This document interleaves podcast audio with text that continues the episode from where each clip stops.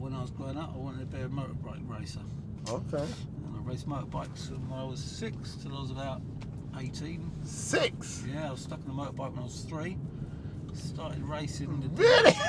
what? what? Yeah. Uh, what How, happened- how did you? What kind of motorbike was that? Oh, It uh, wasn't a a little 50c idle jet on Croydon Aerodrome.